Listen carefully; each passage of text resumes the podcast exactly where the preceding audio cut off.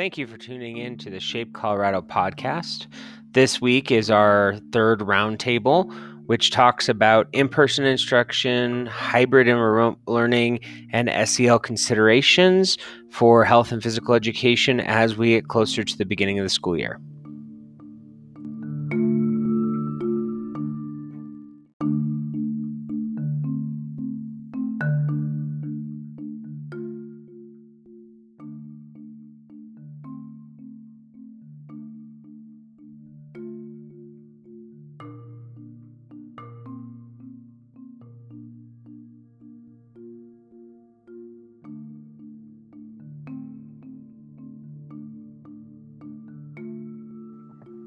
Right. Good morning, everyone, and welcome. Uh, my name is Emily Graves. I am past president of Shape Colorado, and I wanted to take a moment to thank you for joining us on our third uh, roundtable.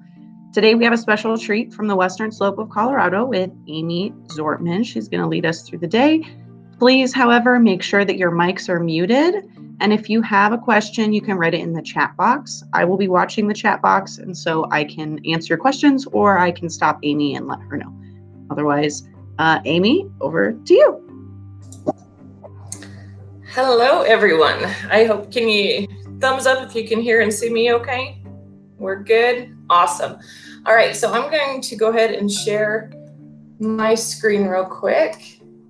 Um, while I'm doing that, my name is Amy Zortman. I am, um, I've taught PE for 13 years in Mesa County in elementary, and then for the past four years, this is my fourth year, I am the content facilitator for health and physical education and the district wellness coordinator. So, um, grant funded, and so I get my job as long as I have a grant. So, woohoo! Today, we will be going over three key points. So, I'm going to talk about in person instruction, um, and then Ben will talk about hybrid with remote learning. And then I will talk again about social emotional learning and considerations. So we want to hear from you as well. So I'm going to give you some things that we're doing over here.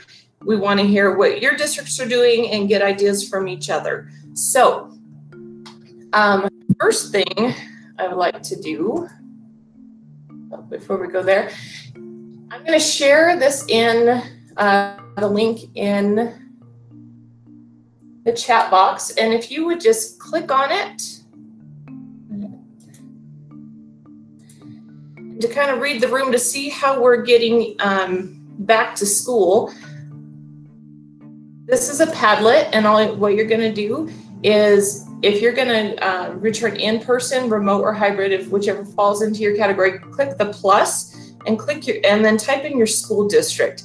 And you'll notice if you've never used Padlet before, um, everything will start popping up so we can all see. So we get a feel of where we're at.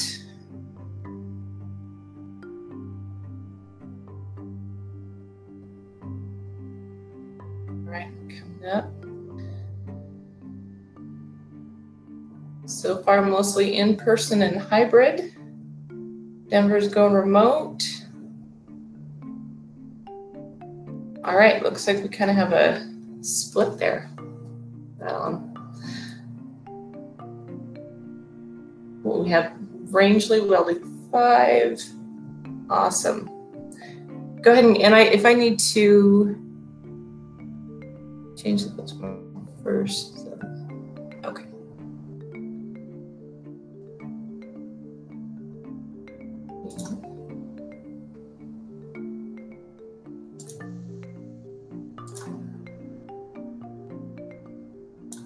All right, so we can look at that.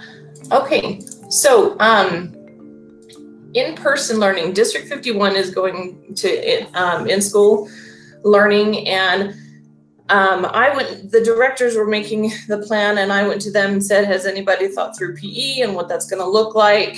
Um, of course, there's a ton on their plates. And so uh, they had some guidelines. So um, we get to help have a little bit of the say in that. So the big things are um, the district has a lot of those guidelines and the masks and everything on theirs. This is specific to PE. Uh, we have to do cohort cohorting just like everybody else in our district. Um, elementary schools, their classroom is going to be their cohort. We can split them up into smaller groups in PE if we would like to. Um, but they, if we do split them in smaller groups, they say keep those uh, for the whole semester um, to keep those cohorts going. In middle school, um, they'll be in groups in their cores. So we have cores, so sixth grade might have three cores of students. So when they come to PE, all the students in core 6-1 will be in a group in PE and stay in that group. All the kids in core 6-2 in PE will be in that group, so on and so forth. We will not be using locker rooms, so there's no dressing out. We cannot, the kids cannot dress out, but they can change their shoes. So um, our teachers are going to need to come up with those SOPs, those standard operating procedures for where their shoes go, where their backpacks go, because they will not have access to the locker rooms.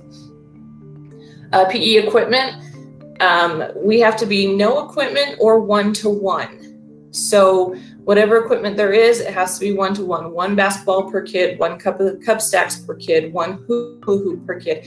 And when they are finished, using that piece of equipment, um, it needs to be sanitized before another student uses it. So we can't pass a ball back and forth because that would be two students touching the same ball without sanitizing.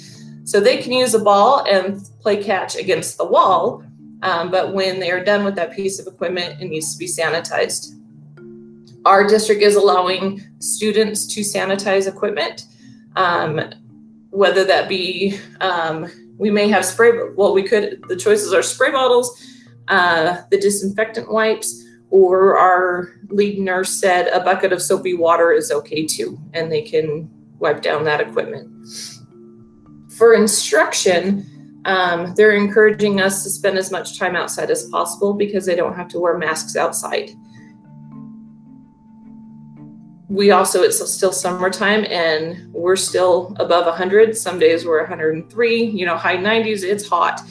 Um, so we can be half outside half inside in any combination that we want. So if they're coming in they can go outside for the first bit of instruction for half the class and then come back inside um, to cool down a bit and have a second part of a lesson. No contact activities are allowed at this time. Um, and like I said, if using equipment needs to be one to one. So some examples that we um, that we can do, um, social emotional learning, and we're going to talk about that a little bit later. Um, they're over here. We're going to go over to this side. So for elementary, working on pathways, locomotor skills, using hula hoops, cup stacking. They can be on a personal space mark. Use cup stacking at the end, wipe down their cups, and and move on. Um, fitness, soccer skills. Our nurse, we talked about soccer skills, and she said they can pass a soccer ball back and forth because they're using their feet. They're not touching with their hands. Your hands sweat, and um, that's why they don't want, um, and it can be transmitted through the hands. But with your shoes, your your your feet are covered by your shoes, and so you're not getting any bodily fluids through the shoes. So you can um, according to our nurse, we can kick a soccer ball back and forth, but they cannot play a game of soccer because that would be too close. So, a lot of skills um, and yoga. So, that's for elementary. In secondary, um, a lot of the same things, but we have a lifetime activity class that uh, one of our high school teachers he gets out into the community, and this class is always out in the community doing things. And so it's a lot of field trips. But right now in our district, field trips are not allowed. So we're trying to um, come up with different ways that he can stay on campus um, and still do these activities, um, getting him some lifetime activities. So things, some things that we brainstormed was putting, setting up a uh, like a mini golf course on the football field, asking um, your golf courses, hey, do you have a set of 30 putters that we can borrow during this time? And like I told him, he sets up a lot of, um, he's got a lot of um, relationships with these places around town that he always goes. And so hopefully they can help us out in this in this time too with the bucket of balls um, and work on that putting. Frisbee golf. You can set up a frisbee golf course on your field using hula hoops as the holes. Um, everybody has one frisbee and frisbee golf. Tennis, um, they can practice tennis skills. Everybody has one racket. And um, we were kind of brainstorming and thinking about how they could possibly do a game. And we thought if everybody has, um, each person has a tennis ball, and one might have a red X on it, and one might have a blue X on it. And the red X is always mine. So when I serve, I'm the only one that can pick up and and hold that tennis ball with the red X, and that's the one I always serve. Um, because I can't pick up the other person's um, ball because that would violate that one to one. Orienteering and hiking. Kids can download a compass app on their phones, and the teacher can set up um, kind of a scavenger hunt, kind of like geocaching around their fields, um, and talk about hiking and talk about the safety of hiking and um, making know before you. Um, I'm sorry, leave no trace. And when you go out into the mountains, how you should respect the mountains, how you should always tell someone where you're going, um, all the safety around that um, fishing with rubber pra- uh, practice plugs. Have you ever done that? That is so fun. Contacting the DOW and asking if they have a set of fishing poles that you can use. I've done fishing with elementary kids um, with the plugs. They're just a big plastic plug that goes on instead of a hook, and you go out to the field and you practice catching, uh, casting, and reeling it in. And at the end, they can sanitize that handle um, and go down. So those are some examples, and we'll get some of yours. Um, Open PE, I want to share with this with you. If you haven't checked out Open, um, this online physical education network, they have a ton of resources, and they started putting them out in the spring for remote learning. But if you click on Back to School,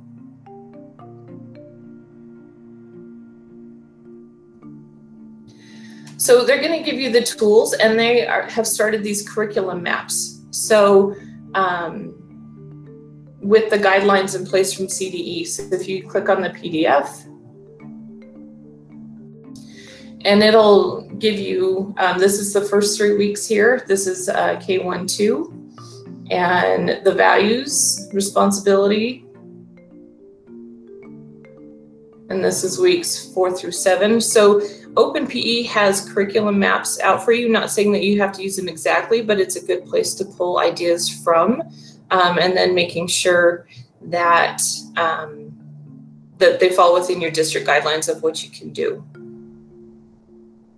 Shape America um, has a lot of things, and we'll get into some of those things when we talk about SEL and Health Moves Minds. Um, yes, OpenPE is totally free and you have access to um, a ton of information and lessons and lots of things on there. I would highly encourage you to check out OpenPE as well. Um, all right, what what are you doing in your districts? What um, what questions do you have? What ideas do you have? This is a roundtable we want you to share. So we'll probably take about five minutes for um, a conversation here before we turn some time to Ben. And if you want to type them in the chat box, that's fine. If you have an answer to something, yep, or unmute.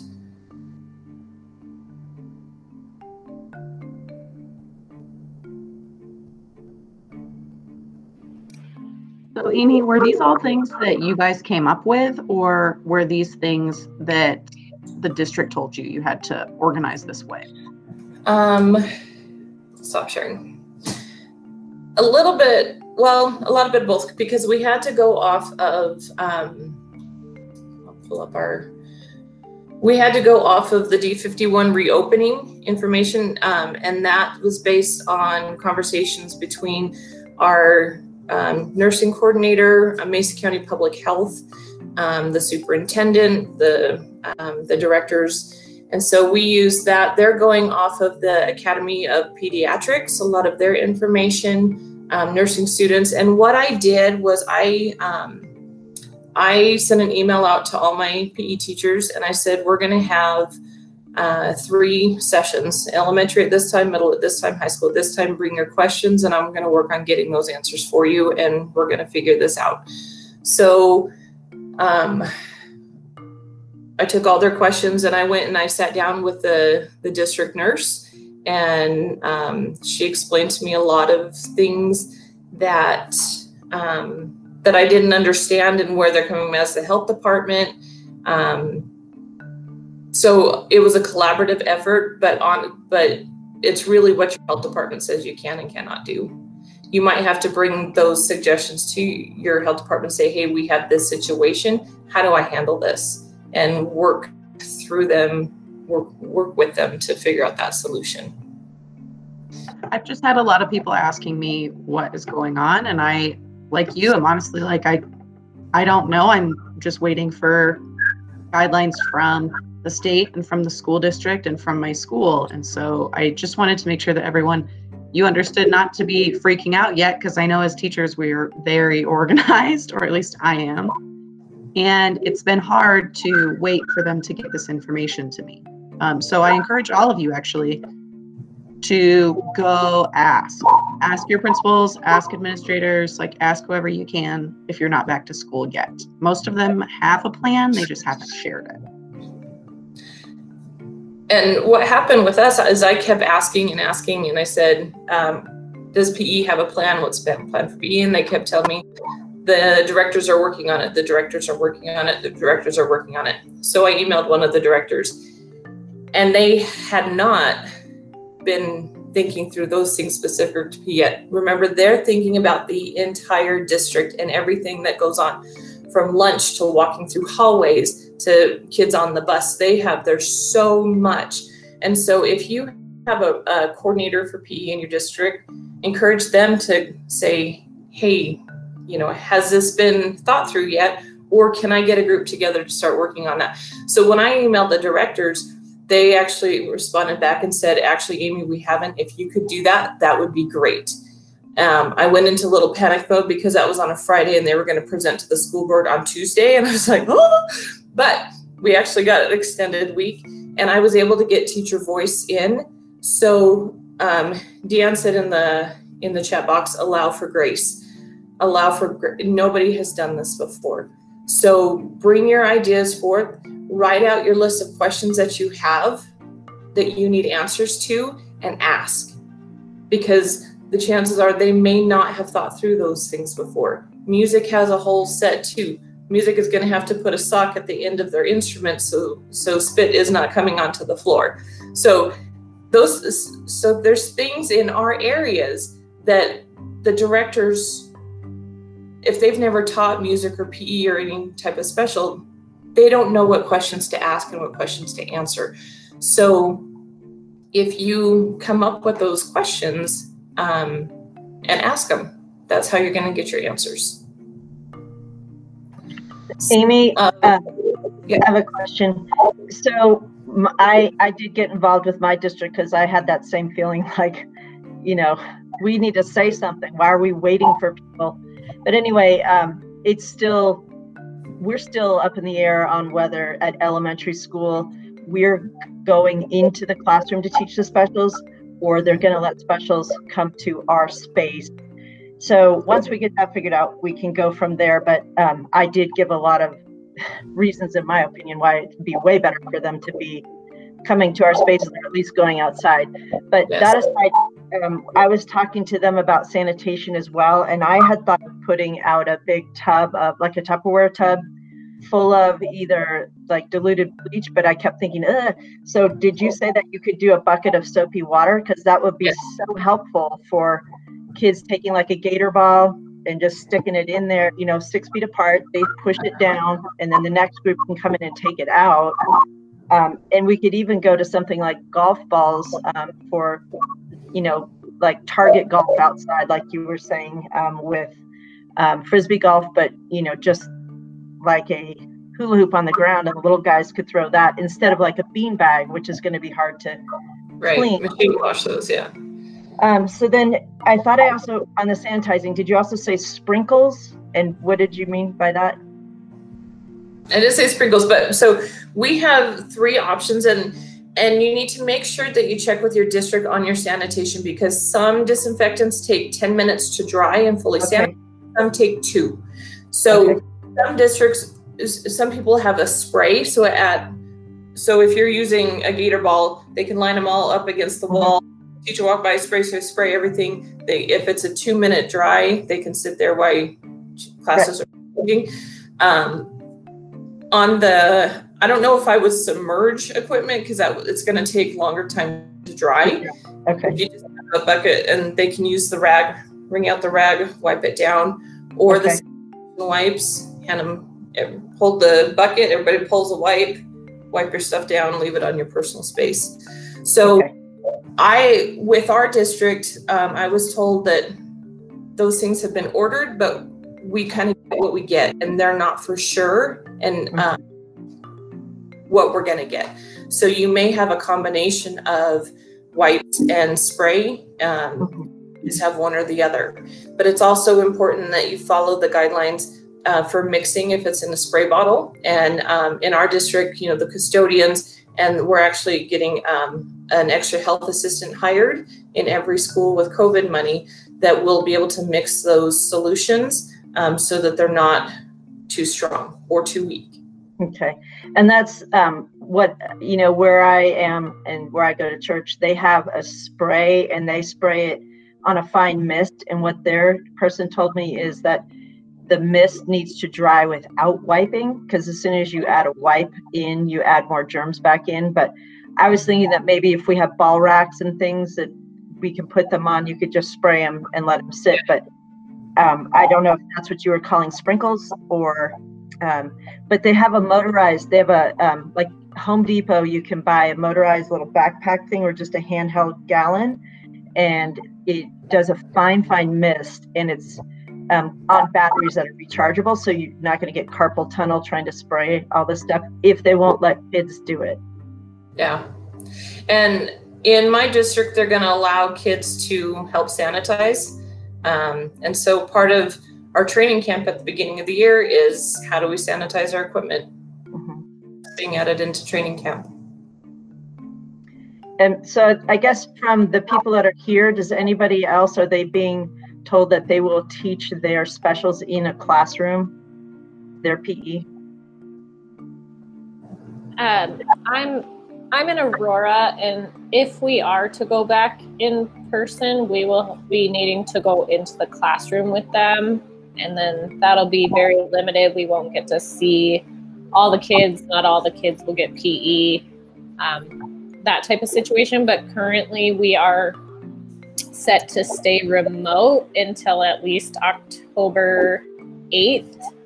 And I, I was just wondering, I actually had this question if anybody else had this experience in the spring or is planning for this experience, but they're wanting us to teach rather than like presenting material in an asynchronous way. We are to be online with seven different classes a day, an hour each, and and teaching those classes for an hour remotely.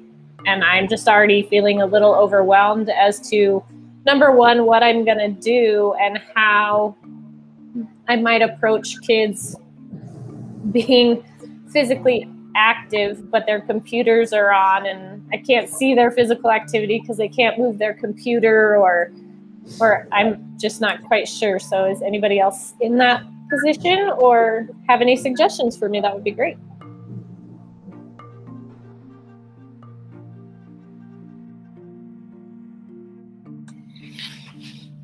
So that's actually a really good segue into the next part. If if nobody has any more of the in person, um, I can take over Amy and we can go through that.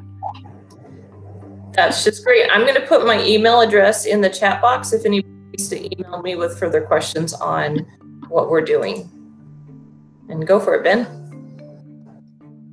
Okay. Um, so let me just bring it up real quick. So with what Krista just said, um, there are multiple districts that are trying to decide what remote or asynchronous synchronous learning looks like and it i've had the conversations i'm out in district 49 out in falcon and east colorado springs um, and we're actually split up into zones within our district and a whole nother set of things on that um, but the the number one thing i would bring up uh, kristen for that is what do you do about the kids who can't be logged in at that time uh, remotely who can't be available because uh, they have one device or uh, the parents are working and they can't use the internet and stuff like that. So um, when when those conversations come up like that for well you know math or reading or science or those core contents that that may work. Um, i had fourth grade teachers at my school attempt to do that where the kids were on from eight to three and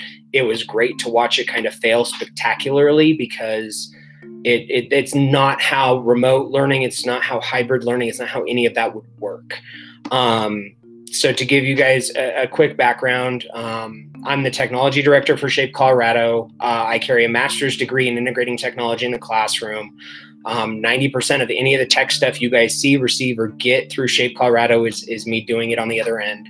Um, so you know I, I do a lot of stuff for um, remote style. And you really when it comes to remote learning, you kind of everybody here, you kind of have to go with what your building or your district is going, but you have to ask, you know, you have to ask those specific questions. Um, on you know and you look at the, the type of contact you know are they requiring everybody to log in via google classroom or schoology or seesaw or some lms um, or is it where you can do a non-login um, contact where you're using the padlet um, or you're using a Google form or you're having them post something or you're interacting with them on, you know, Instagram or, you know, TikTok or whatever you decide to do. Um, and that's really the first thing that everybody should be kind of looking at is okay, what's the expectation of contact? Uh, and when that's there, then you can take the next steps. Um, and the, the the great thing about the remote and even the hybrid, if you're you know on a split schedule where some of the kids are in and some of the kids are out um, on different days, is that we now have the opportunity to collect data on everything that is standard related. Um, your cognitive and your student proof of, co- of, cognitive understanding should go through the roof. Um, using one tool or two tools or many tools, um, this is really a great opportunity to look at those standards and go, okay, what do I need to have cognitive you know the cognitive understanding from each student and that's what you start to create your hybrid around or your remote learning around. Um, going okay well they need to be able to explain this or show this or do you know and so that's really the best place to start. Um, again because we see kids you know different hours of the day different times of the day the whole synchronicity thing doesn't quite necessarily work. When you're looking at homeschool development they're looking at an hour and a half for an elementary kid total for the day for all of their learning. A second you know a secondary middle and high school you're looking at up to two and a half hours. Um, so there's there's got to be a shift where well yes you have to you know maybe touch base with them every day but that doesn't mean you're seeing one kid or one class at one time. Um, you know, the point of asynchronicity is what happens if you get fifth graders and kindergartners that can be on at the same time or their siblings or in their same family. And you create that environment where it's accessible throughout the day. Uh, so when you go into that that's where you know for the the hybrid and the remote learning um, really comes in. And really those become two very different things. I do know some um, some schools are attempting a hybrid learning where on you know, you may be teaching a class that's in the room and you're teaching the same class, uh, same group of kids or a different group of kids online at the exact same time. That is is going to cause, you know, potential issues all the way around. You know, that's like having me here, you know, with you guys and going, okay, I need everybody to stand up, sit down, stand up, sit down, but I'm all the way in the back of the gym where you see me like a little itty bitty fly on the screen. You know, how do I know the kids are doing that instead of just sitting there watching? It just it becomes a whole nother layer um, of that. And so having the the remote side and going remote where your kids can provide you stuff is helpful.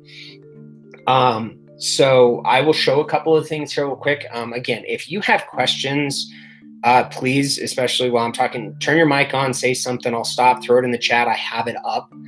Um, I do full workshops, like four or five hour workshops on how to do this stuff. I don't want to do that. I want to get a couple of ideas to everybody and then, you know, field your questions because this is the part where there's going to be a lot of questions and a lot of wonder. Um, and so I want to give you guys some things to use right now.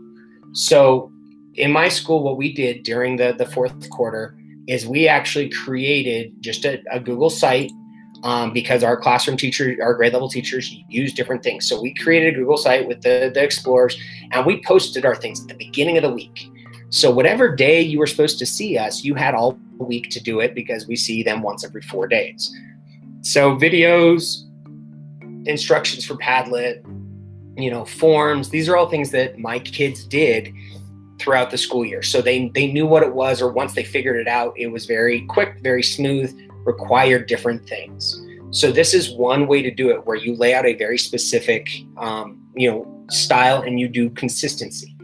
Um, the next part of it, and I don't know how many other districts are doing modern teacher, um, but there's a thing called a playlist, and it's really actually a great way to do remote learning with kids of all ages.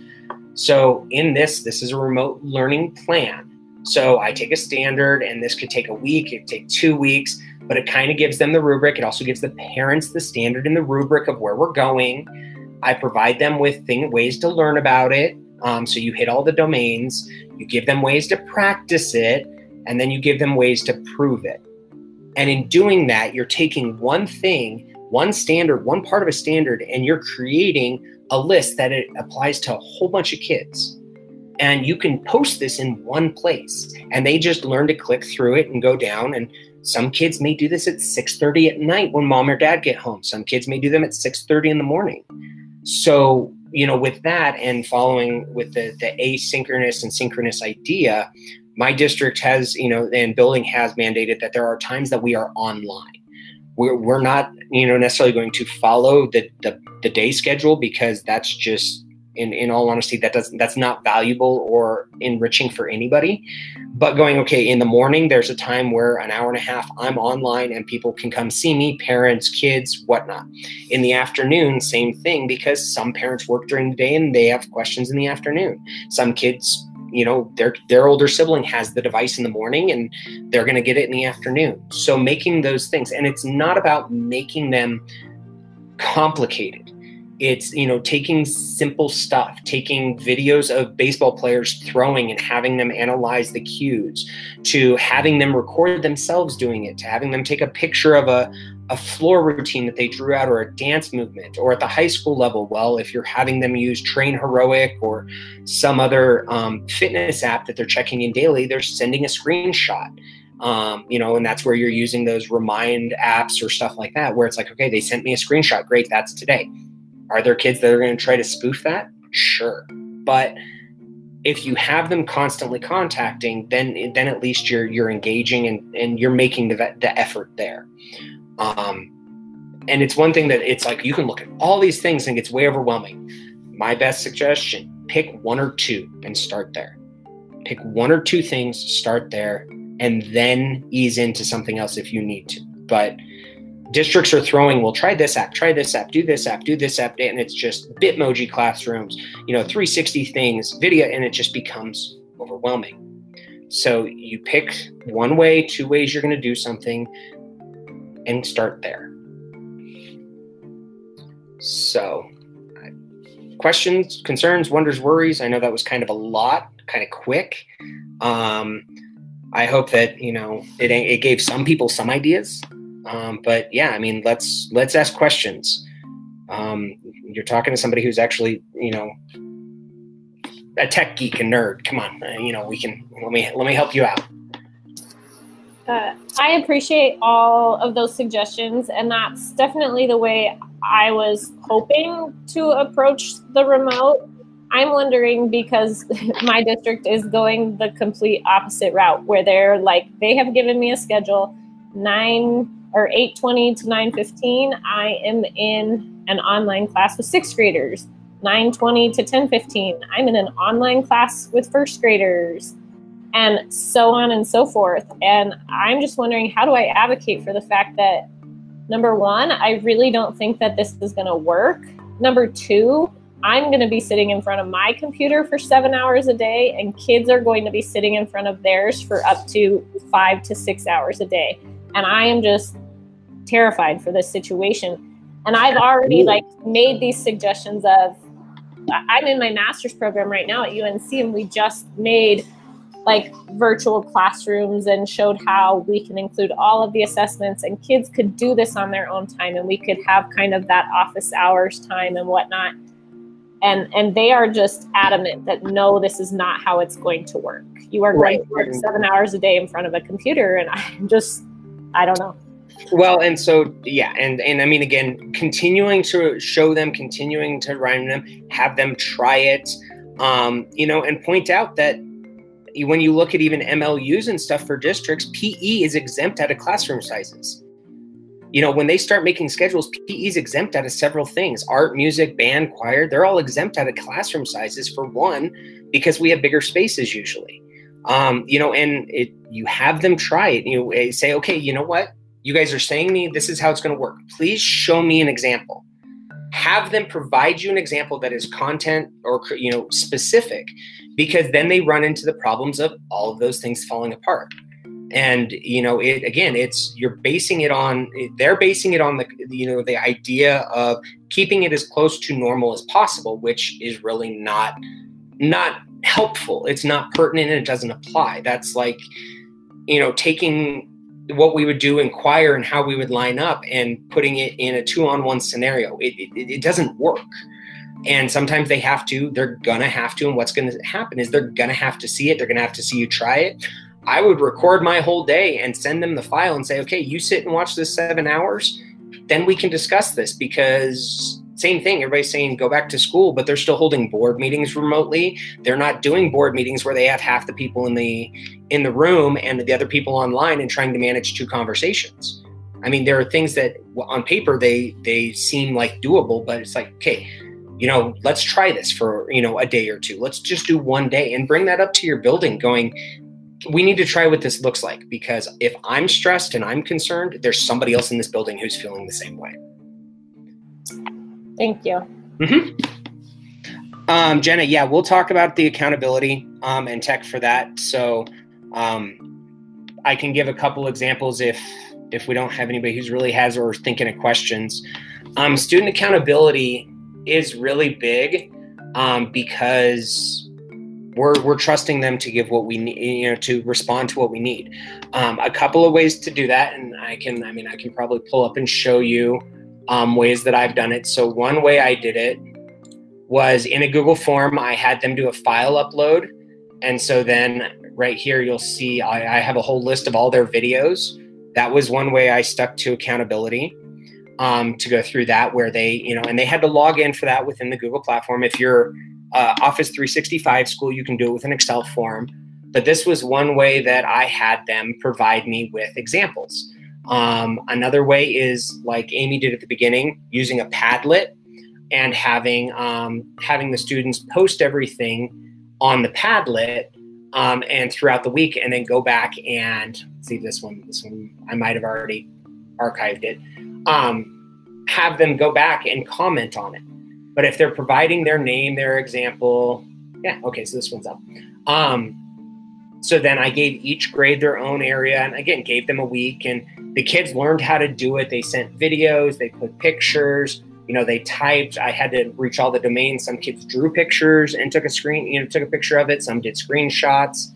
Um, so this was a way that I could get the accountability from them each week. Uh, again, because I wasn't using Schoology or um, Google Classroom because I wanted to make sure all of my kids that I saw once a week could get to the device, could use any device. They could use a phone on mobile data, they could use a tablet, they could use the Chromebook.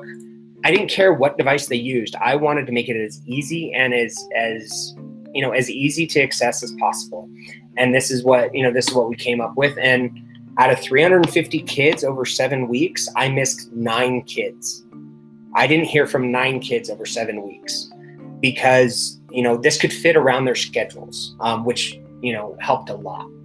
Um, so that's the accountability. Same thing with the high school. When you're using those LMSs, if you're using Schoology or Google Classroom, those daily check-ins. Okay, you've you know you got to submit something each day.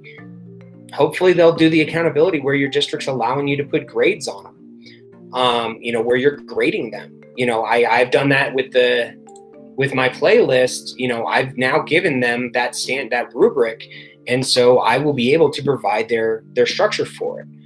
We just spent you know last fourth quarter going over just getting kids connected. Um, so hopefully that will that will help um, you know help them be accountable. But there's going to be a lot more self motivation that's going to be involved in remote learning. Jenna, does that answer some of your questions on that?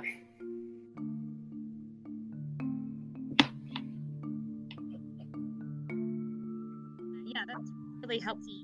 School is, um, we're doing the hybrid. So I'll see my students um, I, two days a week. So they're splitting the classes in half and half are in person, half are online. And so um, they so far have told us that they expect us to see, teach um, the lesson only once, and kids at home are expected to do the same things as kids in the class, which I'm also teaching. I'm also a science teacher, so I'm also teaching anatomy, which works okay for that, but I just, there's no way to do that because in person and remote for me are going to be so different with Right, PE. right.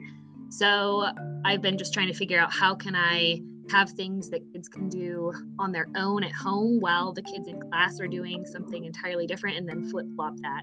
And then Fridays, no, it's all remote. So that's yeah, that's really helpful to try and think through because they also are I mean, all schools are trying to figure out how to do this like how do we keep track of attendance for funding and for you know mm-hmm. student account student just involvement. And so that's what we've been talking through as a school is what what is that going to look like? And they're also going to be limiting which i think is wise limiting the number of apps that teachers are allowed to use so that the students aren't like trying to figure out 10 million different apps and all the teachers are trying to do their own thing so i'm trying to right now they're in the decision making process of which apps are going to be allowed so i'm trying to get like the the gold nugget apps that I can recommend and that I Mhm. need to use for PE set now so that I'm not like trying to add things on later when all these things have already been decided.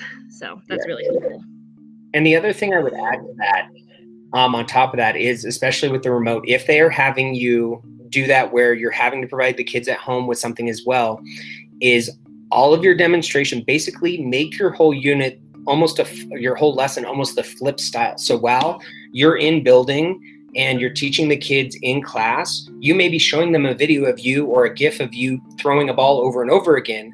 So you're providing them direct instruction, but at the same time, the kids at home can click and watch those same things because otherwise, you know, you're trying to record your class from one place with a mic and a camera and the ability to upload and you know it becomes the, the technology side on that becomes a whole nother game and if one of those things fail then there's a whole fallout of it. So anything you create to use online use that have that be the same thing you use within your classroom within you know any grade. So if i was doing you know the the weightlifting at the high school level i would have my my students you know go okay here are the the the workout we're doing. Here are the exercises it would be the exact same videos instead of me necessarily demonstrating it and counting it out or helping them or having a student do it. It'd be the exact same thing that the kids online would be doing just at their own pace. So anytime you can use the same thing in both places um, do it. That that solves a lot of it because then you they a kid can play it over and over again. Um, you can have it on the projector playing over and over again or whatever device they may have or whatnot. Um, same thing for those that got to push into the classroom. You know if you think about you know if they have that or you're basically creating your own set of GoNoodles where it's your words your instruction and you're there to guide it but they're following with the instruction coming from the video or from the audio or whatever. Um, so anytime you can double up on things, um, do it. it. It'll make it so much easier, and it, it takes the pressure off of you. um, from trying to go, well, I've got to broadcast here and this, and I don't realize what I have to do to broadcast. And well, the Google Meets, and I'm across the gym, and the person in, in the online is having a problem, but I can't see it because my screen's 15 inches big. It's not going to work. Mm-hmm. They don't think of that because right now it's not in their scope. Mm-hmm. Yeah, and I they're so far they've told us that they're providing um, a, iPad and a swivel with the microphone, mm-hmm. or I think it's called swivel with the yeah, the tracking camera. Yep. Follow us, but I'm thinking it'll probably be more um, used for creating that those video. I'll use it more for creating those videos so that the right. thing will follow me while I'm creating the video. And because we also out on the field, there's like not even cell service. There's no Wi-Fi. So if we're doing stuff out line, off, sorry, we're doing stuff mostly outside, then there's no way for me to like do a live stream of the class in person. And I don't know that the students will even have service out on the field. So it's going to be anything is going to be a challenge, but absolutely. Yeah. So, and I will also throw a link to that playlist here in the chat. Um, make yourself a copy of it. Um, so then, if you want to look at that kind of structure and whatnot, um, and I mean that's even for the the older kids and stuff, you can actually even have it set up where they have to do a pre and post, um, and they can look at it and actually self assess, peer assess, watch a video of somebody else. I mean, you, you just think outside the box. It's almost like you're scouting, you know, for sports and stuff, and you're looking for those, and that's what you help them become.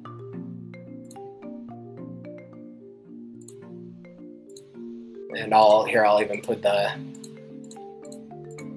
maybe I'll put the link to our e-learning page just so you can um, see it is. So Mary, it's um a playlist is just it's a term that's used where they get to pick their things that they use. So here the standard is listed and then the progressions of what I, you know, what I expect to be done. And then down here is the playlist. So they've got three different options to learn about it. So depending on which way works best for them to learn. Um, and then they've got a couple of different ways to practice it, which again is their choice. That's the playlist part. They get to pick what they do and how they do it. And same thing with the proof of learning. They can either post a Padlet or they can do the Google form and submit. So it's giving them those choices. Um, so yeah, let me check the. Oh, yep. Okay, hold on.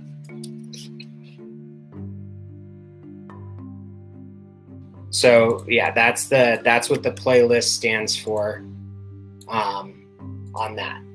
So let me double check there. Let's go here.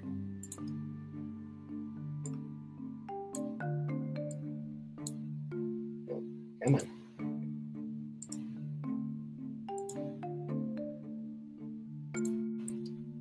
All right.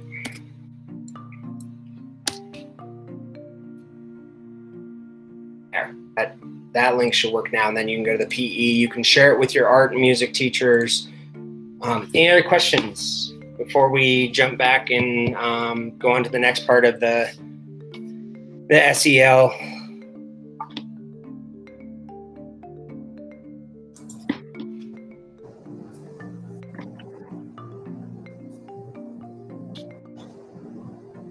that help alleviate some questions, concerns, wonders, worries for people? Did it kind of give you something to think about? Sorry if it overwhelmed you or you know added to your your your stress already.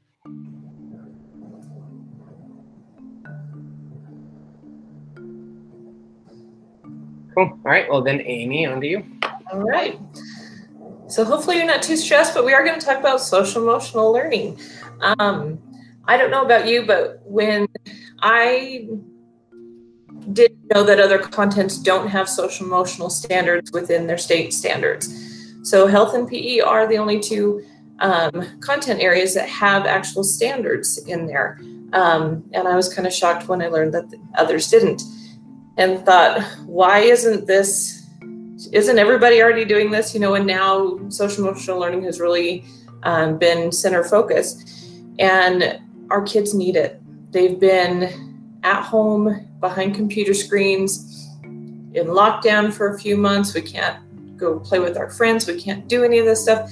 And coming back in whatever form, we need to make sure that they know that we care about them and that um, whatever interaction you are, you know, that you're having with them, um, that, that, that you're there, that their teachers are there, um, and that they're loved. So, Shape America put out. Um, I'm going to show you. You can download it if you go to Shape America. Um, even if you're not a member of Shape America, you can sign up for a free account and be able to download some resources. Um, if you go, as it's coming up, um, if you you can even just type in social emotional learning, and then this crosswalk K-12 physical education and CASEL will come up, and then it'll put it into. Um, you'll get this, and you can add it to your cart and download it. Um, that's aligned with the national standards. What I did is I took it because our superintendent asked me, What do we do in PE for social emotional learning? And I said, Hey, guess what? We have standards. So I took this wording up here is straight from the national, um, what's on the national document. And I just changed it to instead of national, I put the Colorado academic standards. So as you scroll down, and I'm going to share this with you guys to view that you can um, see it.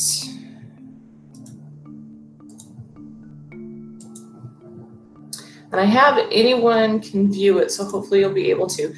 But this is a K-12 document. So I took um, standard three, put it all in here, and then I put which um, competencies for from CASEL that we're addressing with those standards. So this is, um, like I said, a K-12 document. And I gave this to our superintendent to use when she's saying how, you know, she said she gets a lot of questions. How are we handling social emotional? We have them in our standards. If you're teaching to the standards, you're hitting these these items. Um, but this this document just brings them out for you. Um, so that they're more kind of in front of your face and saying, yeah, that you know, this is what I need to be doing. This is what we're doing. I am working on the one. Um, I'm going to do the same document um, for the health standards. Um, so when I have that out, I'm fine sharing that one too. So all the the standards and how they um, relate to self awareness, self management, self awareness, relationship skills, and responsible decision making. So that's kind of a little tool for your pocket um, that you can feel free to use. The next one, um, Health Moves Minds on Shape America. They have lesson plans. So if you come and you click on their Health Moves Minds and you click on Educate, all of these are downloadable. Um, they, right now they have K5 lessons, um, materials for 6 8. Oh, this morning it said still to come, and now it has for 912. I've been waiting for those. Anyway, sorry, squirrel. Um, so now they have high school on there as well. So you can click on a mindfulness minute. They have the posters and all the lessons that go um, on these, and you can download them into your own Google Doc or Google um, folder to keep them. So you're clicking on, and it gives you a whole lesson. So beginning of the year, good stuff to have if you're working specifically on SEL. It gives you the national standards, um, your objectives, the equipment. Um, now that being said, you have to watch the one-to-one equipment or no equipment, depending on what your health department is saying. Um, and it your check for understandings, um, the whole activity. It gives you whole lessons on social emotional learning in physical education. So I would encourage you to look at that as well. Amy, do you know if you have to be a Shape America member to get that? No, you do not. I'm not a Shape. I used to be a Shape America member. I am not anymore. But you can register. Um, on Shape America, um, you go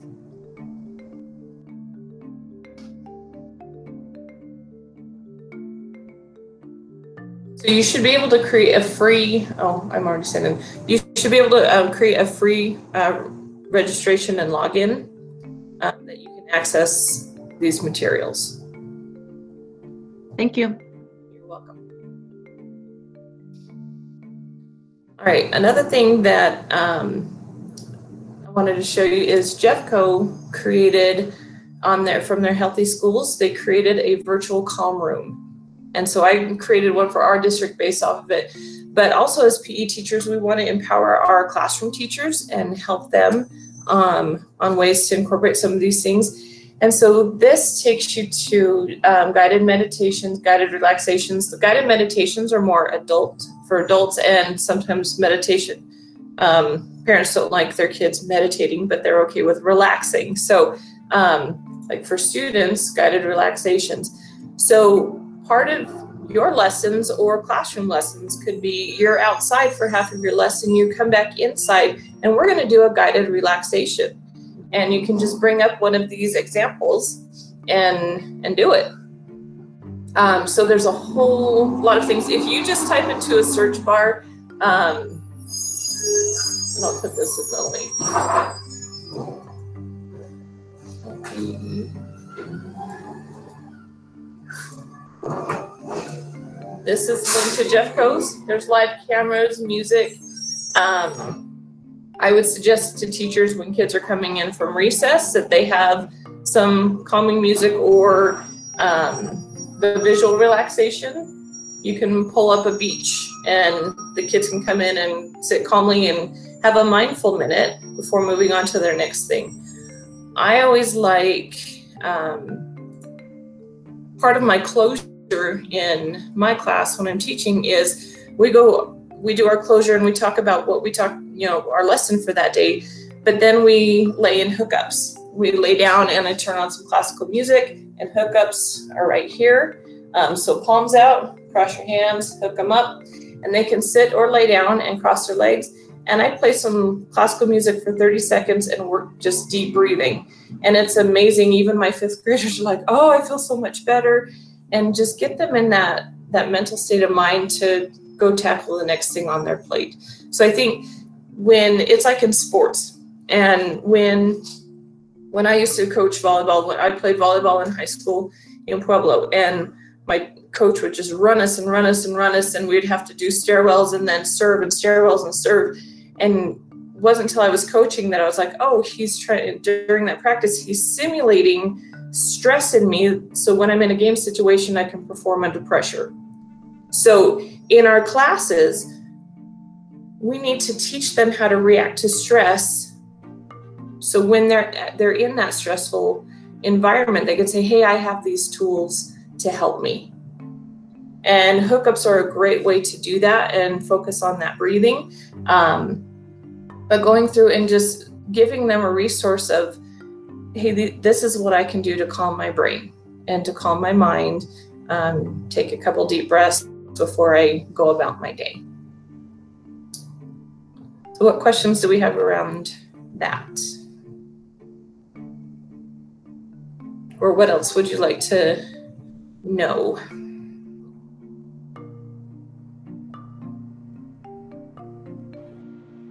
Can you um, touch on? I'm sorry, when I go to the Shape America for the Health Moves Minds, can you touch on the whole fundraising versus setting up? Like, how can we get access to that without doing the whole fundraising part of that? You don't have to do the fundraising. Um, so down here, if you just click on educate, uh huh, and then those lessons come up. Uh, it says we need like a a membership. We don't. Oh that, oh. Because it has, because oh. mine just pop up.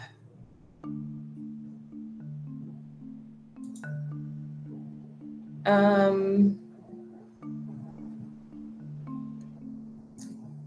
what's it telling you? It says you have to have a membership or register. It just goes to a screen that says member login. Did you register for Shape America?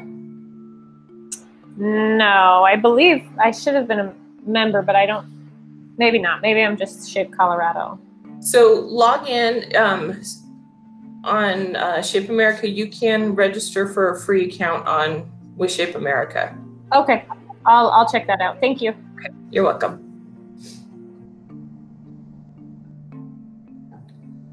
All right, what other questions do you have?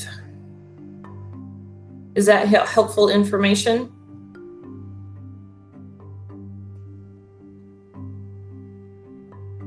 Okay. All right.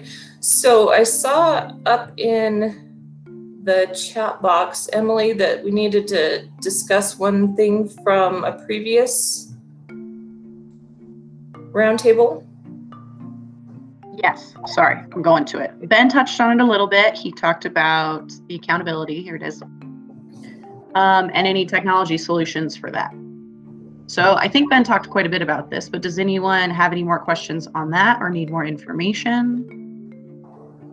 Feel free to unmute your mics or you can write it in the chat box.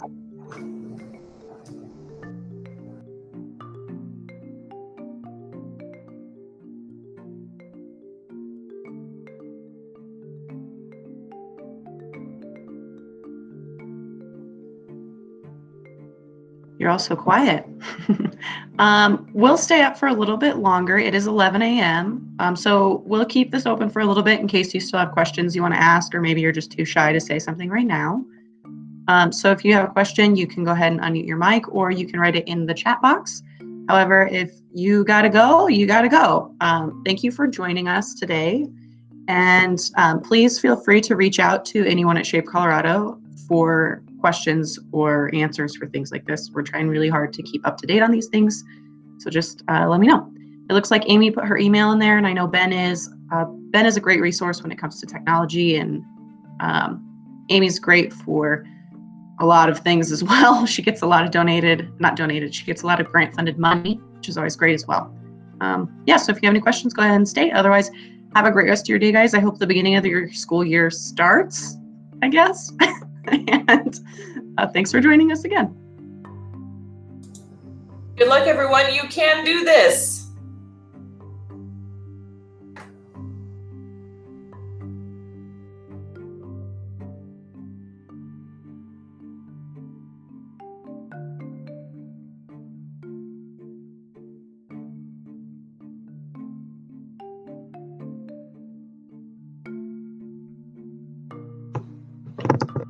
Hey guys, I just had one quick question. Um, this is Kevin. I'm actually in Emily's uh, district as well. Um, I'm curious if anyone is in the situation where um, we're going back in person five days a week. However, we are all specials teachers will be teaching online. So our entire class will be I, I'm not really sure how it's going to look, but we're required to teach online so that we are not seeing um, any students in the other cohorts. So I'm wondering if anyone has any ideas with that, if anyone has experience or is doing the same thing. Kevin, you mean you're teaching from your class, but the other classes in their classroom?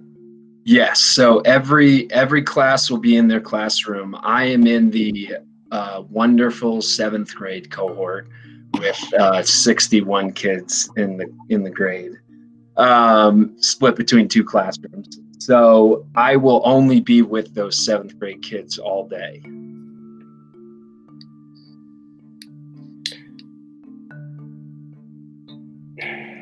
And I'm So- basically just lost for ideas.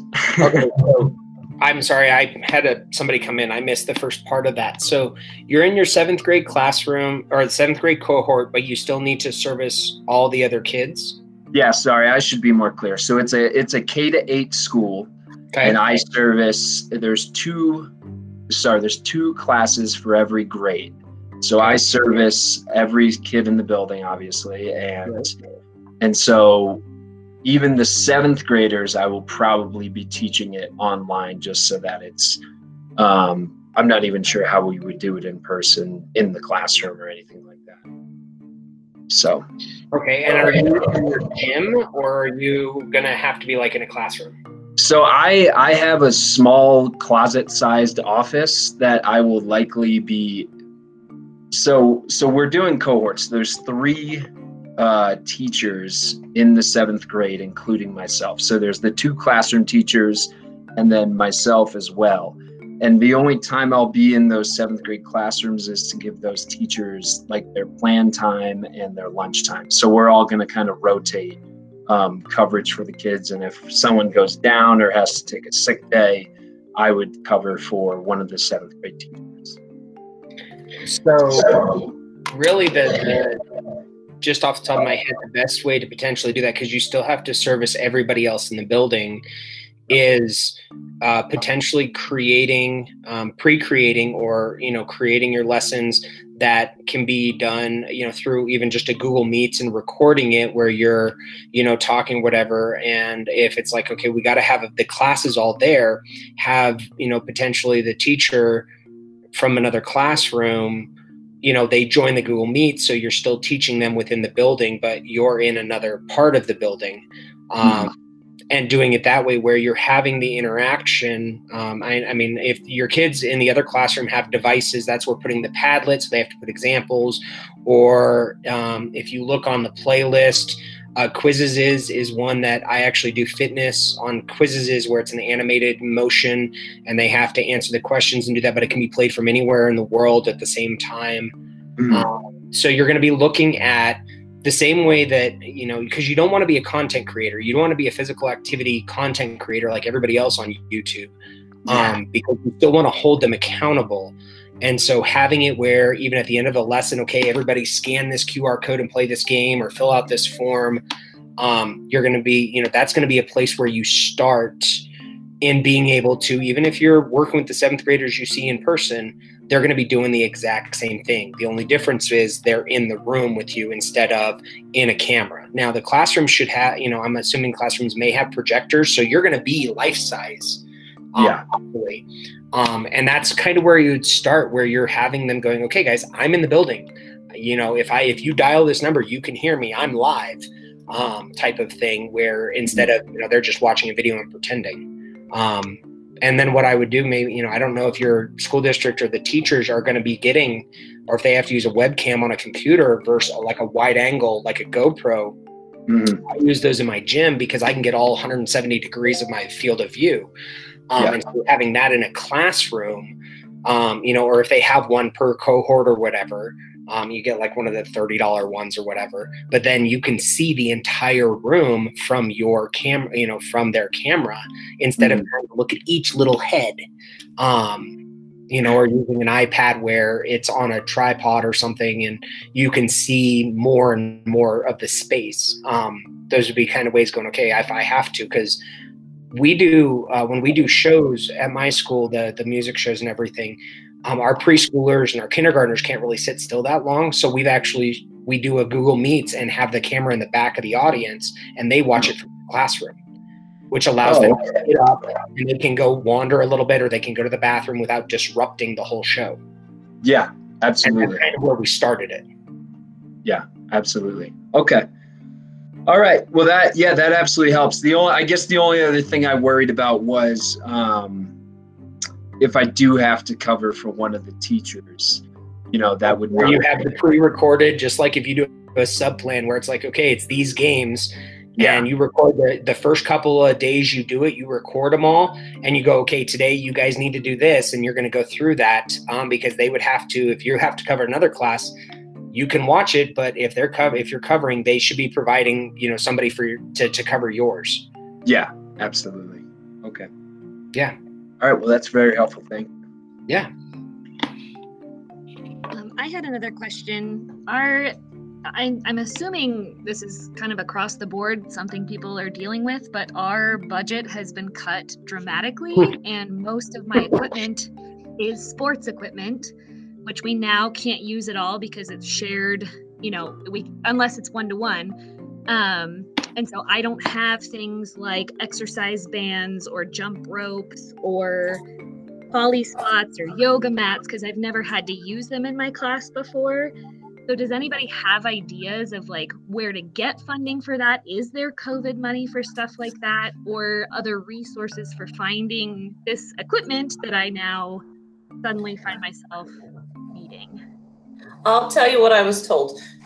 Due to COVID funding, I cannot teach one to one. Therefore, I need COVID funding to do this. So, our district said have the teachers ask tell, ask their principals. Prince, our principals are allotted um, they have a form where they can submit their needs um, to the district, and the district can um, approve or not approve. But our nurse said it is totally acceptable um, to ask for COVID related funds because of this. So, um, even including um, if you're out in the field and or inside and having to wear the face mask, that makes it really hard to hear. So a wireless, something like that, um, that you can, that kids can hear you. So I would talk to your principal and say, because I have to have one to one and I don't have that due to COVID, I need this equipment. Right. And ask for that. Um, now, this doesn't help too much right now, but um, ESSA, Every Student Succeeds Act, under Title IV, we are allowed to um, to ask for money for physical education. So in my district, I have everybody submit their top two needs to me by the end of April, and I submit that. It's approved by the state, and then I get what they need. But look into the ESSA, Every Student Su- Succeeds Act, Title IV, and there's a bunch of resources for that on Shape America. Um, but again, that those have to be turned in in the spring. Um, so for right now, for COVID, um, I would ask talk to your principal about the COVID money. Okay. Yeah, we're in. I'm at a small charter school, which we're associated with a district, but I'm not really sure how that will like will get funding or how much funding we'll get like from them if there's any allocation for our school from the district so yeah i say ask because yep. it's a automatic no if you don't Yep, definitely. Great. And Jenna, the other thing I'm doing with equipment um, is, you know, obviously using different equipment to teach the same thing. But I have like a set of wiffle balls that one class is going to use. When they leave, all those wiffle balls get in the bucket to get cleaned or sanitized or whatever. And then I'm using um, gopher balls for the next one. And so I'm kind of flip flopping the equipment so I can keep it moving throughout the day. Great.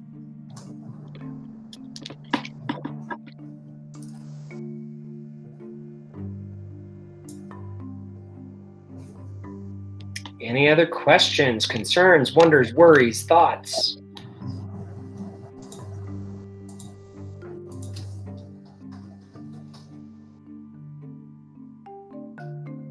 All right. Well, with that being said, we will uh, end it, and uh, the you guys will get access to the video. Go back later. There'll be the podcast will be shared out.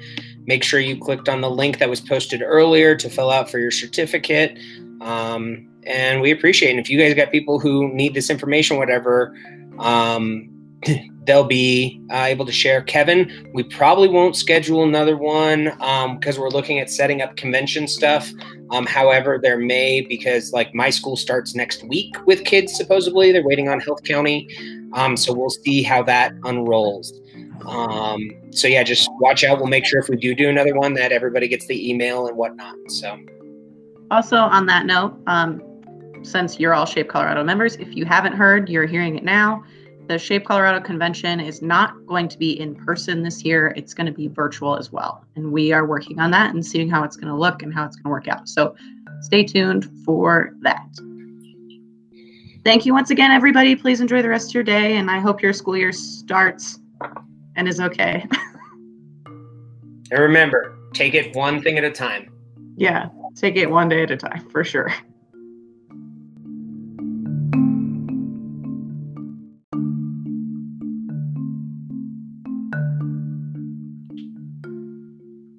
Thank you for tuning in to our Shape Colorado podcast roundtable. Uh, hopefully, the information from the last three roundtables have been helpful in getting you ready for the new school year. Uh, we will be looking at posting some new podcasts on different topics uh, throughout the next month uh, with schools opening and new information coming out. So, stay tuned.